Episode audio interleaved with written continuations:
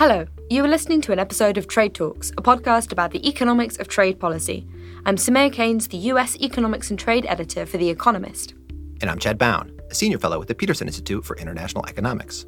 This episode is about China. We're here with Nick Lardy, who is the Anthony M. Solomon Senior Fellow at the Peterson Institute and also a colleague of Chad's. Nick is the author of a new book on China titled The State Strikes Back. Nick is a longtime China watcher. His first visit to China was in 1978. But he's much more than that. He's one of these researchers who knows the Chinese data, both its strength and its weaknesses, inside and out. He's also the author of half a dozen books on the Chinese economy. Before we start, we are going to remind listeners of some basic China facts. Everyone knows that China is big, but it's really, really big. For every one American, there are more than four Chinese people. For every Brit, there are 21 Chinese people. GDP per capita, or income per person, in the US today, that's about $60,000 per year. In China, it's about $17,000 per year once you adjust for prices. By some measures, China's income per person today is about what Americans got in the early 1960s. China is still growing, there are estimates that the Chinese economy grew at a rate of more than 6% in 2018. That's a third of global growth. The US economy last year grew relatively quickly, but it was only around 3%. Now, Chinese growth of 6% is fast, but there were times when China was actually growing a lot faster. In the decade prior to the global financial crisis of 2008, the Chinese economy expanded on average by more than 10% per year. Nick is here to talk to us about why China isn't growing faster today. There are hints of his answer in the titles of his books. Five years ago, he wrote Markets Over Mao, and his new book, The State Strikes Back, suggests that there may have been a change in his thinking. Nick, hello. Hi. Having impressed listeners with just how massive China is, can we impress them even more by describing to them just how much it's changed over the last 40 years? Can you start by telling us what things were like in, say, 1978? Well, in 1978, when I first went to China, in the capital of Beijing, there were a lot of horse drawn and mule drawn carts with peasants bringing vegetables into the city to sell. Almost no cars. And of course, today, when you go and you're driving down the street, you know, there's a Maserati on one side and a Ferrari on the other side, skyscrapers as far as the eye can see. Was this a market economy? In the late 70s, China was still basically a planned economy, and one of the best indicators of that is that almost all prices were set by the state. Uh, retail prices were set by the state. All retail goods were sold in stores that were run and owned by the state. There was a teeny, teeny little portion of the agricultural economy where peasants were selling their goods to urban consumers. That amounted to about 5% of the sales of agricultural products. Virtually everything else had prices set by the state. What about state owned enterprises? How important were they?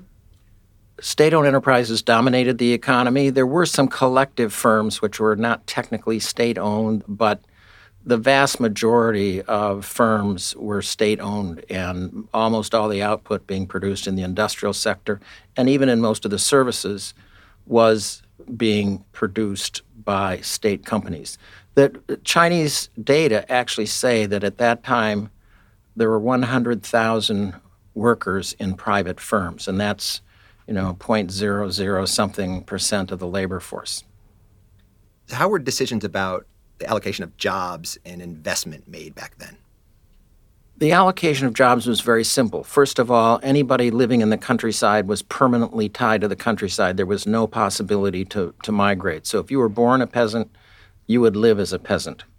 If you were fortunate enough to be an urban resident, when you finished your education, whether it was primary school, secondary school, or whatever, you got assigned a job by the Labor Bureau, which was a state agency.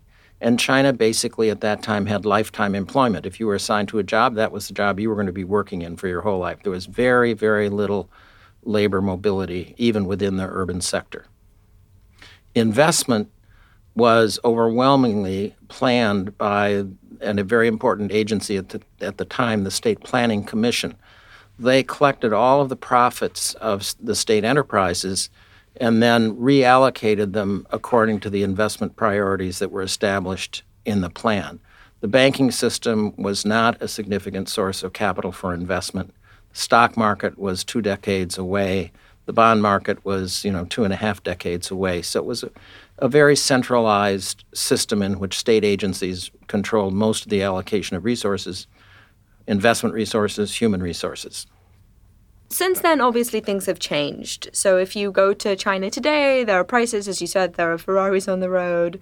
It certainly looks like there's a fairly vibrant private sector. So, how important are state owned enterprises in the Chinese economy today? The private sector probably accounts for about 70% of total output today. So, it's gone from practically nothing to 70%. So that leaves state companies, you know, responsible for roughly the other third.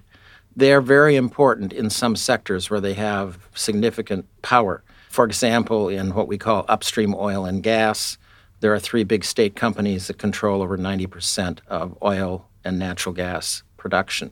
Obviously, state companies are very dominant in certain services, electric power generation and distribution, the rail system.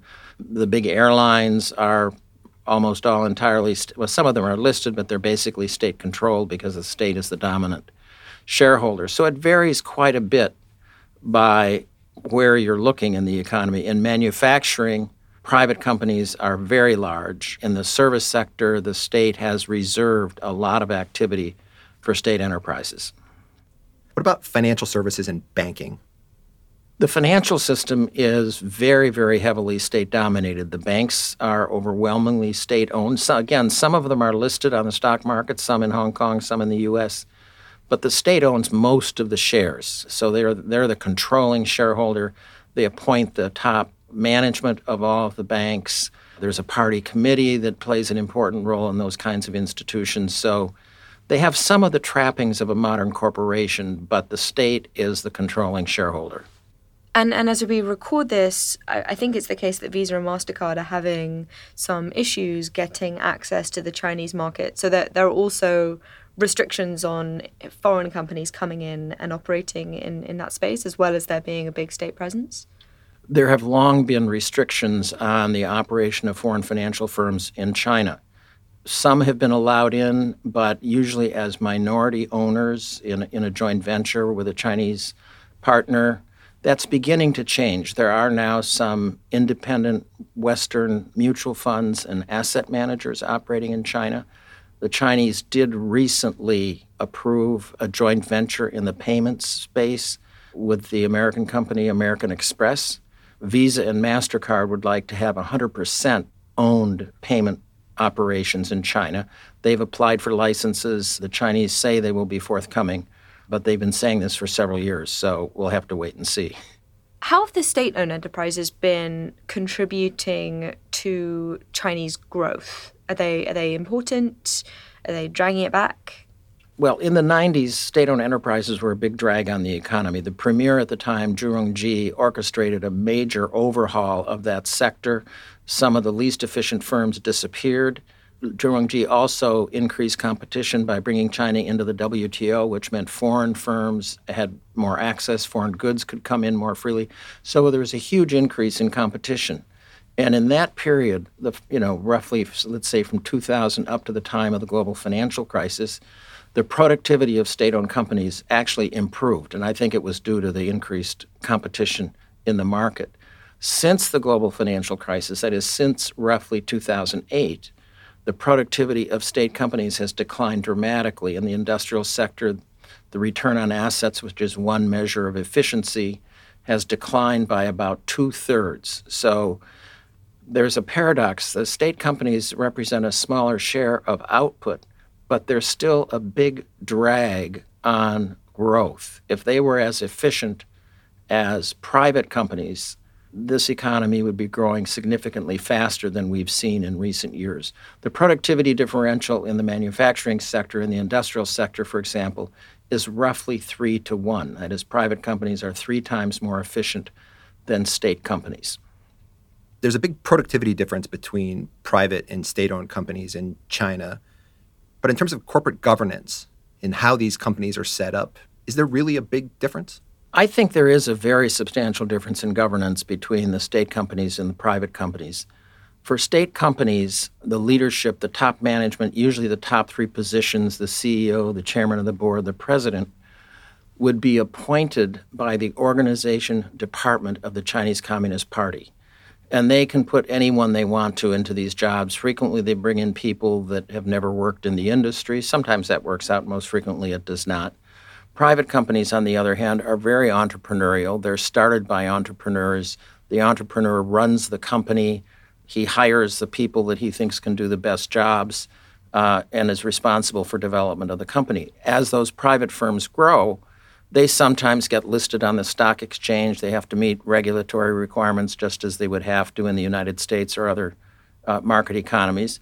And more recently, uh, under Xi Jinping, who's the general secretary of the party, he is insisting that even private companies should ha- have a party committee uh, that should have a role in the management decisions, big strategic decisions for the company. And so most private companies are now forced to have a party committee.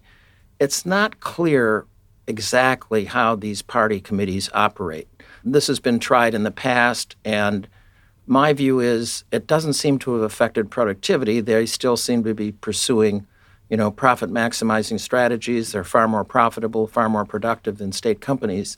But certainly, the state can intervene in these private companies whenever it wants to. And, you know, is this very different from the market economy in the West? You know, some of our tech companies are, are facing more regulation. People are concerned about privacy. So, when private companies get very big, they inevitably, I think, come under more scrutiny and more regulation, particularly if they seem to have market power. Certainly one of the allegations from the outside in the West is that when you have Communist Party officials that are sitting on the boards of these companies, they're going to be more likely to implement directives from the state if this if the Chinese government decides that it wants to pursue an industrial policy, if it wants to subsidize or to affect the behavior of you know one sector relative to another. What are your thoughts on that? I think the state has a lot of tools to influence the behavior of private companies they can offer incentives, they can be coercive. So I think the range of instruments is fairly broad. But after all is said and done, these private companies are three times more productive than state companies. So I still think there's a very fundamental difference between state controlled companies on the one hand and privately controlled companies on the other hand. I think one has to keep in mind that there are about 85 million members of the Chinese Communist Party in China and virtually everybody in a top position in the government or in business is a member of the party. And one of the remarkable things was about 20 years ago, the then president of China and party secretary Jiang Zemin invited private entrepreneurs to become members of the party. And this was revolutionary. I mean, uh, the Chinese Communist Party supposedly represents the interests of the workers. And here he was saying that capitalists, entrepreneurs, should become members of the party. And a lot of them joined, and some of them serve in the legislative body and other advisory bodies. And they're very candid. They admit they're serving in these roles to try to serve the interests of their companies. They say, well, we can talk about new regulations that should be introduced that would be favorable to our businesses and so forth. So it's a complicated mix where the party is pervasive, and membership in the party includes a lot of private entrepreneurs. So each side is using the other. There is an element in which that is true. Nick, thinking back to 2013, 2014, when you were finishing your Markets Over Mao book, if there was a scale for China's economic prospects where one was really bearish and 10 was bullish, where were you at that time? At that time in 2013, 2014, I was very bullish the so called third plenum of the 18th Party Congress, which met in November of 13, about a year after Xi Jinping became General Secretary of the party, they passed a very wide ranging reform program, and many people thought it was the most aggressive reform program ever endorsed by the party. The document included the statement that the market must be the decisive force in the allocation of resources. That sentence had never, ever appeared in a party document. So the the presumption, and certainly I thought at the time, that Xi Jinping was going to build on the legacy of the market oriented economy that had developed under previous leaders, and this was the blueprint for doing it. But within a couple of years, it became very clear that that was not a high priority for Xi Jinping. He was more interested in pursuing a big anti corruption campaign, which he used in part to deal with real corruption, but in part to take down some of his potential political enemies. And that led ultimately to the decision in the 19th Party Congress that they would eliminate the term, two term limit on the positions of president and vice president. So that set up a situation in which Xi Jinping could be the ruler for longer than 10 years, even indefinitely, perhaps even for life, if he so chose and, and could generate the support. Can we talk about China's growth slowdown and what you think were the main contributors to that? Well, I think to answer that question, we have to look both at the medium term and the short run. I think in the medium term, the main reason growth is slowing down is that the productivity of state companies has declined substantially over recent years. Another contributor is that the share of investment being undertaken by more efficient private companies is going down. So that combination is putting a big drag on China's economic growth over the over the last few years. What about demographics? Are they responsible? Demographics have begun to be a drag on China's growth, but it and it will become a more important factor in the future. The working age population has begun to shrink very slowly, but that will accelerate as we uh, move through the next decade. I'm a bit, though, uh, on the skeptical side that this will be a major source of decline. The best estimates are that the growth of the labor force only accounted for about 10%, that is, one tenth of the growth that has occurred since the beginning of reform 40 years ago. Far more important has been the improvements in the quality of labor, as reflected in huge increases in the level of educational attainment. This has added more to growth than just the raw expansion of the labor force.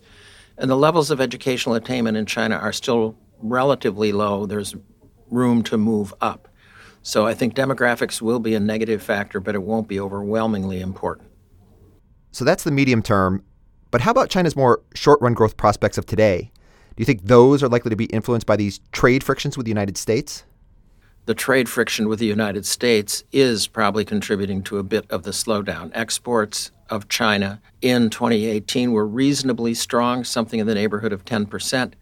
But in the final months of the year, exports were actually shrinking. And it's a little bit uncertain what the trends will be as we move through 2019.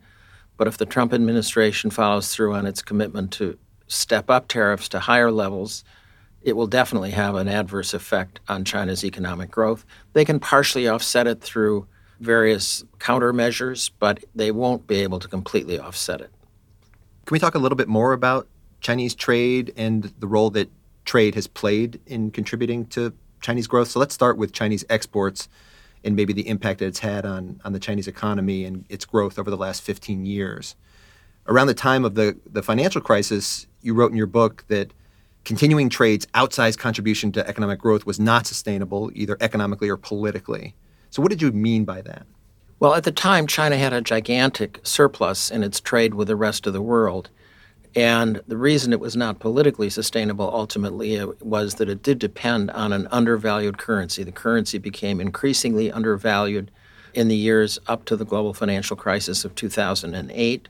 And that was creating a great deal of backlash, not just in the United States, but in other countries that felt China was manipulating the price of its currency. Economically, I believe also it was not sustainable because it led to a huge increase in the part of the economy that produced goods for exports. That's mostly the goods producing sector. And what was happening in this period is that the service sector was stagnating because an undervalued currency implicitly acts as a tax on the service sector. So China had a this large contribution of trade led to a domestic distortion that was ultimately costly. So the idea would be that with an undervalued currency, essentially what you're doing is you're making Chinese exports super competitive, and that's dragging resources into the, the tradable sector. All these producers start making stuff to export. And those resources could be in the services sector. Those people could be developing, you know, better services, but they're not. And that's the distortion that we're talking about here. Exactly. The undervalued currency basically is a tax on the service sector. It's a subsidy to the manufacturing sector. And so the share of investment going into manufacturing in the years prior to the global financial crisis was going up the share of investment going into services was going down. It also had unfavorable effects on the domestic labor market because the service sector is, uses more labor per unit of output than the manufacturing sector. So even though the economy was growing very rapidly at that time, up to the global financial crisis, job creation was actually significantly below potential. They've moved away from that now. The service sector has grown quite a bit since 2008. Indeed, it has become the major driver of China's economic growth. Can we talk about some of the complaints that have arisen from the Trump administration, but also from from others. And there, I, suppose the idea is that effectively the Chinese government has been subsidizing inputs for these manufacturing companies. Those companies have then been amassing huge capacity and then exporting to the rest of the world and not stopping when price signals when prices have fallen and and they ultimately really should have been not producing so much. And that has essentially hurt American companies, perhaps European companies, and everyone else is upset. Is that characterization fair? How much truth is there to that? Is, is it very important? Well, this is very difficult to judge. I think to begin with, we have to recognize that a little bit more than two fifths of all Chinese companies lose money even after they receive some direct subsidies for various specific purposes, but not related to exports. So these companies are kept afloat by borrowing more and more money from state banks. So this is potentially a significant distortion in global markets, but it's difficult to measure. The share of exports produced by state companies, which used to be overwhelmingly large, in the last five or six years has declined to only 10 percent. So most of the exports are being produced by foreign companies or by indigenous private companies, neither of whom are the recipients of significant subsidies. So my view is that these subsidies for state companies are not good for the domestic economy and for China's economic growth, but it's not clear that they're really a big distortion in, in global markets. These companies are so inefficient that they're not globally competitive, even after they get direct subsidies and generous access to credit to cover their losses. Let's return to this argument that you make in your book, which is that, that China moved in the wrong direction. It allowed the state to grow more dominant, these inefficient companies became more important, and that prevented the private sector from flourishing. What is Made in China 2025? Made in China 2025 is the major headline industrial policy that China has been operating under in recent years. It sketches out a number of important sectors where China aims to become a really significant player globally. And the state is putting a lot of resources behind this. They've created a number of special investment funds for example, that are subsidizing the development of the semiconductor industry, which is one of the areas, the most important areas where they would like to play a bigger role. China is the biggest consumer of semiconductors, but they're almost all imported, given the huge amount of consumer electronic products that they produce, not only for the domestic market, but for exports. They have to import a huge share of the semiconductors, and they would like to be able to substitute domestic produced semiconductors in those products. So that's probably the component of the Made in China 2025 that's gotten the most attention. The China Made in 2025 industrial policy is clearly one of the things that the Trump administration is very, very concerned about. But in your view, is this Made in China 2025 actually good for China? I think, honestly speaking, we don't know the answer to that question yet. I think there are two schools of thought. One is that this is a huge waste of resources, that they ought to let the market determine the pace of development of, of these industries rather than trying to create a kind of hothouse atmosphere in, in which they might thrive. And there's plenty of evidence from other countries that have had industrial policies that they don't always work. They can lead to a significant waste of resources. So I think that I think the jury is out. In the case of semiconductors, the people that study the industry most closely say that so far China's not closing the gap between the quality of products that are made internationally, particularly in, in the US and Japan, and those that are made in China. But maybe there'll be a big spurt and they'll start to catch up, and it will look, you know, five years from now as if it was a great investment to try to accelerate the development of this industry. So, as I say, I think the honest answer is we don't know for sure. There have been these attempts to do this industrial policy. There have also been attempts to reform state owned enterprises within China. Could you talk about those attempts at reform? Well, China has been trying to reform its state owned enterprises for decades, and they've had different approaches in, in different periods. This whole effort has waxed and waned. They're trying a number of things now, and I don't think any of them have improved the performance of state companies. For example, Xi Jinping has talked repeatedly about making state companies bigger. And there is a universe of big state companies that's under central administration that controls a lot of assets. And over the last 10 years, they have merged many of the firms in particular industries. The problem is that that has reduced competition, reduced the incentive for innovation, reduced the incentive to control costs. And the return on assets of this group of companies has gone from the neighborhood of 6 to 7% to around 2.5%. So as they've merge these into bigger and bigger conglomerates. There are only 98 of these companies, but they have about 25,000 subsidiary companies, so that they're massive, massive holding companies or conglomerates, and their productivity has declined dramatically. So I think this is the most obvious case of dramatic failure of industrial policy. This merger program has been very bad for China. So, what reforms should there be of these state owned enterprises?